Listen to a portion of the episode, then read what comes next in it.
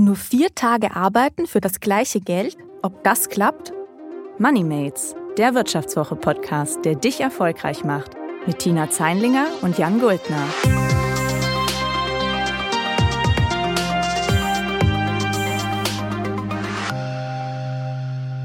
Herzlich willkommen zu Moneymates. Mein Name ist Jan Guldner, ich bin Redakteur bei der Wirtschaftswoche. Und ich bin Tina Zeinlinger, Redakteurin bei der Wirtschaftswoche. Ja, Tina, was hältst du eigentlich davon, wenn ich dir jetzt sagen würde, ab sofort hast du jeden Freitag frei? Du kommst einfach nicht mehr ins Büro. Naja, was soll ich dazu sagen? Jedes Mal verlängertes Wochenende klingt nicht schlecht, vor allem wenn man dafür noch das gleiche Geld bekommt. Ja, das stimmt. Das haben sich auch, glaube ich, 2500 Isländer gerade gedacht, die nämlich, äh, ich glaube, die letzten fünf Jahre sogar eine Studie mitgemacht haben äh, und durften halt vier Tage in der Woche arbeiten statt fünf. Und das wurde dann wissenschaftlich untersucht. Die Studie ist gerade vorbei. Und da kamen gerade die Ergebnisse raus. Und deshalb ist das heute auch für uns unser aktuelles Thema, die Vier-Tage-Woche, weil die Ergebnisse nämlich relativ ja, interessant waren. Und zwar war das nämlich so, dass die Leute gesagt haben, sie haben mehr Zeit, sind glücklicher und weniger gestresst, wenn sie nur vier Tage arbeiten. Das ist äh, überraschend, nicht so richtig, ne? Nee, würde ich auch nicht sagen. Also große Überraschung sind diese Ergebnisse tatsächlich nicht. Aber das Thema wird natürlich gerade deswegen, weil diese Studie ziemlich lang angelegt war und auch interessant war, ähm, in den deutschen Medien und deswegen auch bei uns diskutiert. Und wir wollen uns mal konkret anschauen, was die Vier-Tage-Woche denn eigentlich für euch bedeuten würde, wie ihr damit umgehen könnt und ob man dann wirklich weniger arbeiten muss, ob man trotzdem gleich viel Geld bekommt und ob man dann auch Karriere machen kann. Ganz genau. Und damit wir wissen überhaupt, wovon wir sprechen, haben wir uns auch mal ein kleines Praxisbeispiel besorgt, ähm, wie das so in deutschen Unternehmen aussehen könnte. Ich habe dazu gesprochen mit Christine Johannes von der Uni Erfurt. Die hat nämlich das Softwareunternehmen Just On aus Jena dabei begleitet, wie so eine Vier-Tage-Woche Light, würde ich jetzt mal so sagen, aussehen könnte. Äh, genau genommen ist es nämlich eigentlich eine Viereinhalb-Tage-Woche. Was genau das eigentlich heißt, erklärt Christine Johannes am besten aber gleich mal selbst. Also das ist ein mittelständisches Unternehmen, ist ein IT-Unternehmen und ähm, der, der Chef ist jemand, der sich ganz viel Inspiration holt, so von verschiedenen Stellen. Und der kam auf die Idee zu sagen, ähm, er würde gerne die Vier-Tage-Woche einführen, aber nicht klassisch, weil das kann man sich wahrscheinlich, äh, hat er durchgerechnet, das wäre jetzt auch noch nicht die richtige Stelle. Sein Traum natürlich irgendwann eine echte Vier-Tage-Woche zu haben. Aber das ist bei dem Unternehmen jetzt die 36-Stunden-Woche. Das heißt, die haben jeden zweiten Freitag frei. Und bevor er das eingeführt hat, ähm, haben wir tatsächlich geschaut, äh, wie sieht's dort mit der Arbeits- und Berufszufriedenheit aus, wie zufrieden sind die Leute mit ihrer Work-Life-Balance, wie nehmen sie ihre Zeitspielräume wahr und so weiter. Ich bin jetzt keine Wirtschaftswissenschaftlerin, ich bin eine Psychologin und mich interessiert natürlich auch, wie die Leute diese dieses Arbeitsfeld wahrnehmen. Ähm, auch so Gesundheitshaltung ist vielleicht wichtig und so weiter. Ja, weniger Arbeit, gleiche Bezahlung klingt aus Arbeitnehmersicht, würde ich mal sagen, ähm, top. Aber was hat sich denn eigentlich das Unternehmen davon erhofft? Ja, das war, glaube ich, so gedacht, dass die sich halt dachten, ja, ähm, wenn wir irgendwie weniger arbeiten äh, müssen eigentlich, dann sind die Mitarbeiter effizienter, machen weniger Pausen, sind einfach konzentrierter auf ihre eigentliche Arbeit, sind vielleicht auch motivierter äh, und vielleicht auch ein bisschen kreativer, ähm, ja, und können halt vielleicht auch durch die Freizeit ein bisschen ja, befreiter arbeiten, weil sie so ein bisschen mehr Hoheit auch über ihre eigene, über ihre eigene Zeit haben. Und ähm, in der Studie war das auch dann tatsächlich so, dass sie das abgeglichen haben mit anderen Unternehmen. Also die haben halt sich das Just On angeguckt und so eine Vergleichsstichprobe aus anderen Unternehmen aus der gleichen Branche. Und da hat man auch schon gesehen, dass dieses Unternehmen eigentlich auch von vornherein schon gute Voraussetzungen für sowas hatte, nämlich dass die Leute eigentlich an sich schon nicht so sehr belastet waren, das Unternehmen an sich auch schon gut fanden, ja, und die Work-Life-Balance an sich auch schon als, ja, als relativ gut empfunden haben. Und ich meine, was Christine Johannes dann rausgefunden hat, das erklärt sie vielleicht auch am besten selbst. Und insgesamt hat sich ergeben, also dieses Belastungserleben der Mitarbeiter war jetzt nicht wirklich höher, aber der Zeitspielraum, den die in der Vier-Tage-Woche erlebt haben, der wurde geringer wahrgenommen.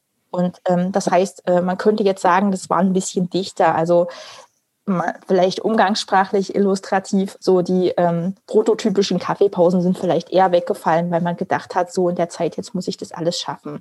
Mhm. Aber trotzdem haben die ähm, Mitarbeiter das Ganze sehr positiv wahrgenommen. Also die waren auch alle dahinter, die standen dahinter, hinter dem Projekt und dass es dann halt weitergeführt wurde und jetzt nach wie vor im Unternehmen besteht.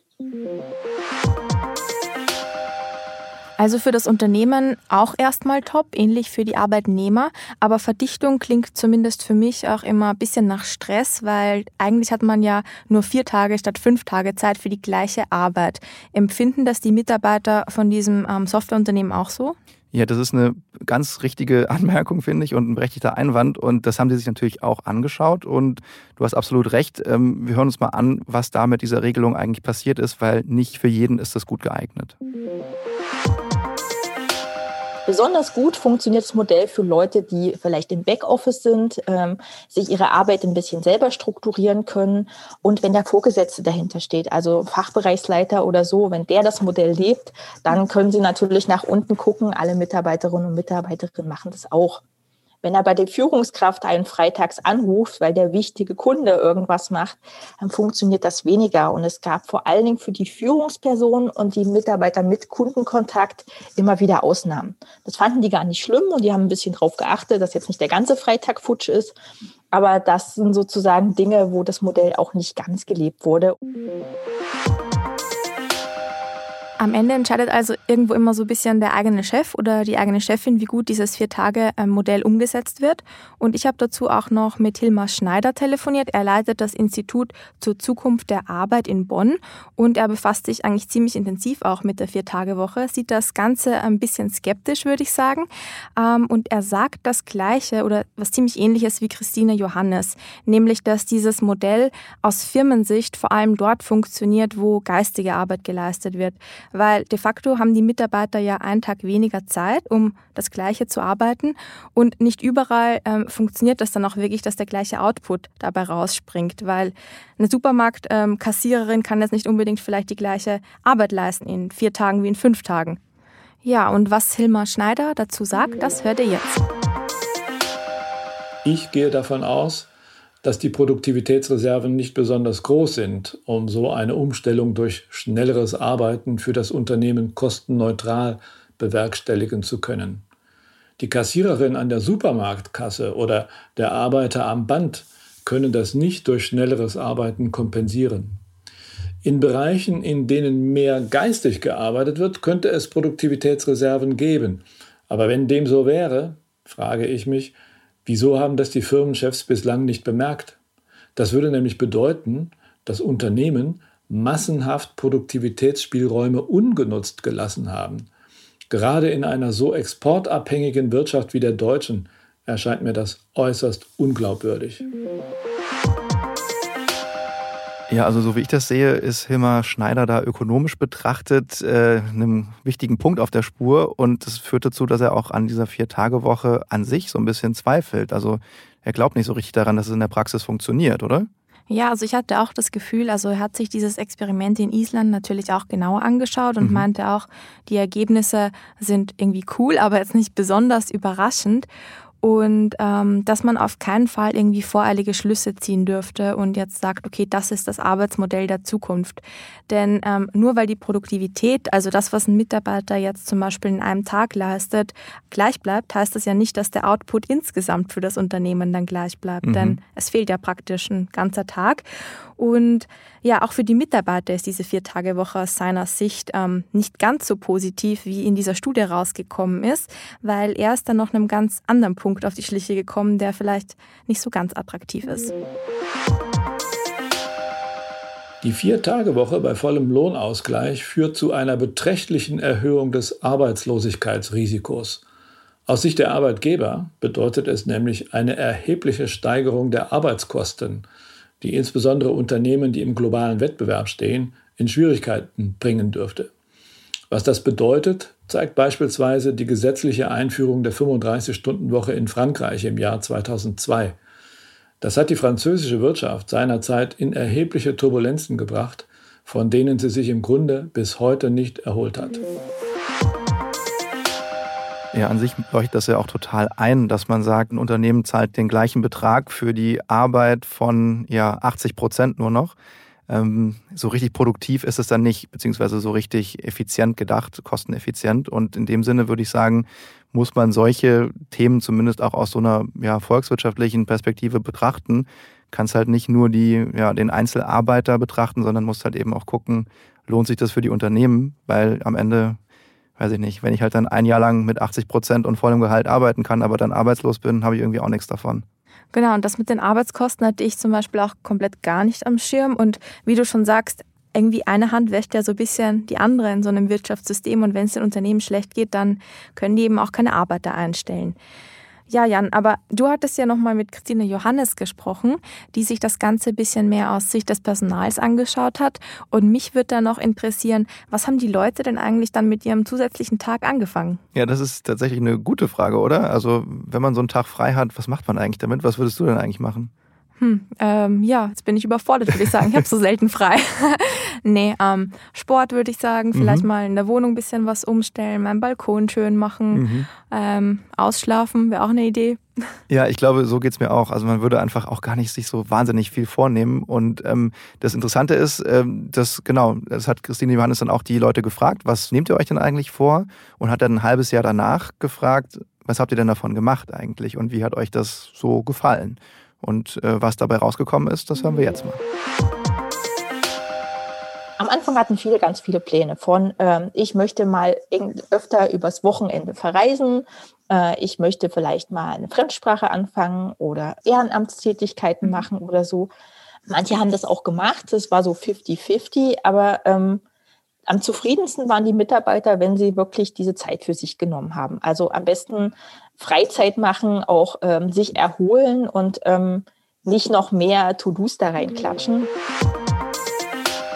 Ja, ich stelle mir das Ganze irgendwie auch gar nicht so einfach vor, mit dieser ähm, Freiheit, sage ich mal, umzugehen. Ich weiß nur, wenn ich ähm, nur ein paar Tage Urlaub habe, dann fällt mir das immer total schwer, mich da irgendwie drauf einzulassen. Also ich brauche immer eigentlich so mindestens eine Woche, dass ich auch mal check, okay, du darfst jetzt entspannen, du musst nichts machen. Und mhm. wie geht's dir dabei? Ja, mir geht's da eigentlich auch so ein bisschen so. Also man muss ja erstmal checken, heute ist eigentlich Arbeit gar nicht so richtig angesagt. Und ich glaube, gerade wenn es nur ein Tag ist in der Woche, dann hat man auch so ein bisschen schlechtes Gewissen fast, weil man ja denkt so, okay, ich werde jetzt eh irgendwie voll bezahlt und ähm, muss aber eigentlich irgendwie nur noch 80 Prozent dessen arbeiten, was ich davor gemacht habe.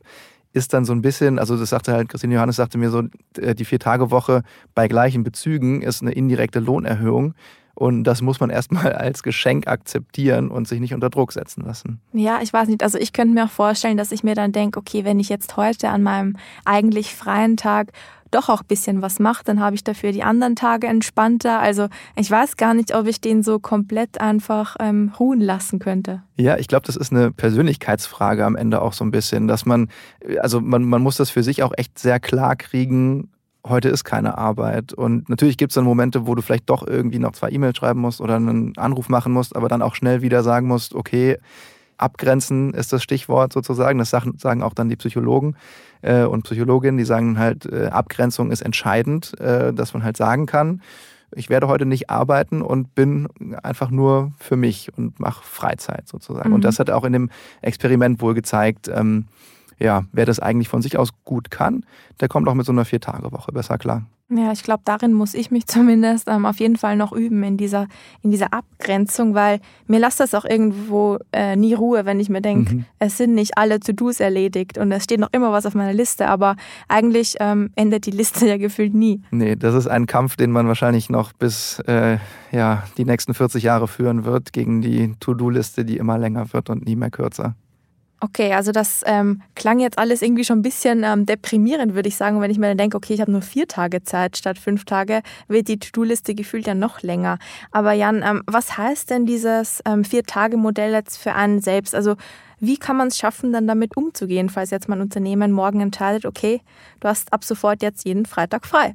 Ja, das ist, glaube ich, die erste Frage, die man sich da stellen müsste, ist ja eigentlich, äh, werde ich trotzdem gleich bezahlt oder kriege ich weniger Geld? Kriege ich sozusagen eine Kompensation oder nicht? Wenn das eine Kompensation gäbe, also wenn du weniger Geld kriegst als vorher, muss man sich vielleicht fragen auch, äh, ist mir das meine Freizeit wert oder ist es eigentlich eher so, dass ich doch lieber gerne mehr arbeiten würde und dann muss ich mir vielleicht sogar sagen, ich wechsle den Job oder ich will einfach nicht weniger arbeiten. Ich will gleich viel Geld. Hm, auch gut.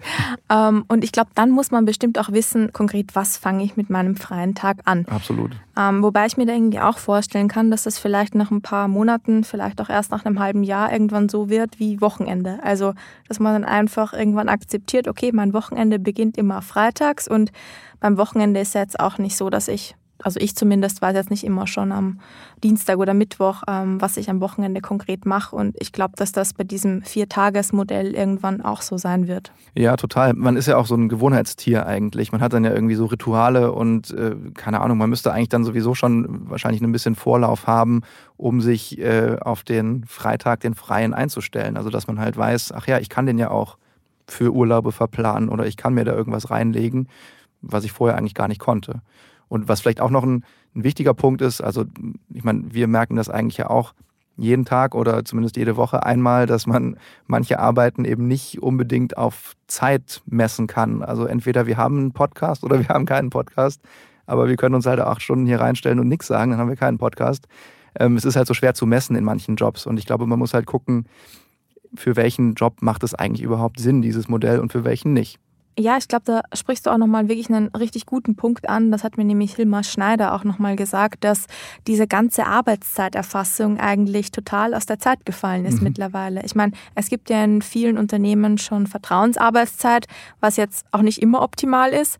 Aber dieses Ding, okay, ich arbeite jetzt ähm, von 8 bis 17 Uhr, ähm, das ist eigentlich gar nicht mehr so wirklich ähm, zeitgemäß, weil eigentlich kann es dem Unternehmen ja egal sein, ob ich jetzt von Mitternacht bis 6 Uhr in der Früh arbeite oder von 12 bis 16 Uhr, wenn dabei ähm, das rauskommt, ähm, was die von mir verlangen. Und mhm. ja, Hilmar Schneider hatte dazu auch noch ein paar clevere Dinge zu sagen. Ich halte die Diskussion um die Vier-Tage-Woche für aus der Zeit gefallen. Moderne Arbeit ist vor allem geistige Arbeit. Und wenn wir ehrlich sind, lässt sich diese Arbeit gar nicht mehr in ein messbares Zeitkorsett pressen. Statt Arbeit an einem fiktiven Input zu messen, wird sich Arbeit in Zukunft viel stärker am Output bemessen. Arbeitszeit hat da allenfalls noch eine Symbolfunktion. Ja, ich sehe schon, Hilmar Schneider ist auf jeden Fall ein großer Skeptiker, was ich aber in dem Fall auch tatsächlich gut nachvollziehen kann. Und eben, also all das, was er sagt, ist natürlich auch total davon abhängig, bist du Schichtarbeiter und stempelst jeden Tag oder bist du irgendwie, ja, in Anführungszeichen, Wissensarbeiter und wirst nur nach den Resultaten bezahlt. Und ähm, genau, davon ist es am Ende abhängig, ob das was für dich ist oder nicht. Ja, und ich weiß nicht, ich fühle mich halt bei dieser Sache, okay, Arbeitszeit hat nur noch eine Symbolfunktion, finde ich halt auch irgendwie ein bisschen schwierig, weil wenn ich mir denke, ich werde nur noch an meinem Output bemessen, das fände ich total stressig. Also ich hätte dann so voll den Druck und das erinnert mich auch so ein bisschen an die Fließbandarbeiter oder an die Näherinnen und Spinnerinnen da in den Fabriken mhm. im 18. Jahrhundert, ähm, die dann wirklich pro Stück bezahlt werden. Und ich glaube, da gab es ja auch immer richtig große Arbeitskämpfe dann, dass das abgeschaffen wird und dass man geregelte Arbeitszeiten hat. Und jetzt einfach zu sagen, okay, wir brauchen gar keine Arbeitszeit mehr, ist dann vielleicht auch ein bisschen der falsche Weg. Ja, das stimmt. Und ich glaube, damals wurde dann auch der Stundenlohn eingeführt, eben als Erleichterung für die Arbeiterinnen. Ja, und äh, deswegen immer bei diesen ganzen innovativen Konzepten, wir sehen schon, irgendwie, man kann die Arbeitswelt, glaube ich, nicht neu erfinden. Mhm. Also es gibt entweder die Möglichkeit, du wirst für dein Output bezahlt oder du wirst für deine Zeit bezahlt. Wahrscheinlich gibt es auch irgendwelche Mischmodelle, aber am Ende kommt es irgendwo darauf an, dass man eine Lösung findet, die für die Unternehmen bezahlbar und im besten Fall, glaube ich, auch lukrativ ist und für die Mitarbeiter ähm, ja machbar und ohne viel Stress. Ja, absolut. Das Dilemma der Lohnarbeit. Vielleicht äh, müssen wir dann bei Gelegenheit mal drüber sprechen, irgendwie, was Alternativen noch sein könnten. Vielleicht bedingungsloses Grundeinkommen ja, oder stimmt. Selbstunternehmer werden. Ähm, aber das sprengt jetzt natürlich den Rahmen. Von daher stimme ich deinem Fazit eigentlich absolut zu. Nicht nur eigentlich, sondern ich stimme zu. Und ähm, Schön. falls ihr da draußen noch Selbsterfahrungen mit solchen Arbeitszeitmodellen gemacht habt, also vier Tage Woche, drei Tage Woche vielleicht auch bei gleichem Lohn, wäre ja auch mal was Ein Schönes. Tageswoche. genau, vier Stunden Woche gibt es auch noch. Ähm, erzählt uns gerne davon, schreibt uns bei LinkedIn, bei WhatsApp oder per E-Mail und die Kontaktdaten findet ihr wie immer in den Show Notes. Ja, und auf Instagram gibt es diesmal dann auch eine nette Abstimmung, wo ihr mitmachen könnt. Da könnt ihr nämlich abstimmen, ob ihr die Fünf-Tage-Woche eigentlich ganz super findet, ob ihr lieber eine Vier-Tage-Woche hättet oder vielleicht sogar sechs Tage arbeiten wollt. Um Gottes Willen. Bevor ihr jetzt gleich natürlich unseren Instagram-Account bzw. den Instagram-Account der Wirtschaftswoche abcheckt, ähm, habe ich jetzt gleich im Anschluss noch drei kurze Tipps, wie ihr mit reduzierter Arbeitszeit am besten umgeht. Ja, und ich sage danke fürs Zuhören. Bis zum nächsten Mal hoffentlich und Servus, Pfirti und Baba. Ja, wir haben heute über die Vier-Tage-Woche gesprochen und äh, ich habe jetzt nochmal drei Fragen für euch, die ihr euch auf jeden Fall stellen solltet, bevor das bei euch losgeht. Vier-Tage-Woche, Drei-Tage-Woche, wie auch immer, wenn eure Arbeitszeit reduziert werden soll. Die erste wäre, was wird eigentlich von mir erwartet? Also kann ich die gleiche Arbeit, die ich jetzt mache, in der gleichen Zeit bzw. in der reduzierten Zeit schaffen? Und die zweite Frage wäre dann im Anschluss direkt, wie werde ich dafür bezahlt? Ist mir denn der mögliche Trade-off, wenn ich weniger bezahlt werde zwischen Freizeit und weniger Gehalt, ist mir das das wert? Oder will ich vielleicht sogar lieber verhandeln und sagen, ich arbeite länger? Und die dritte Frage wäre dann, wie kann ich mich besser abgrenzen?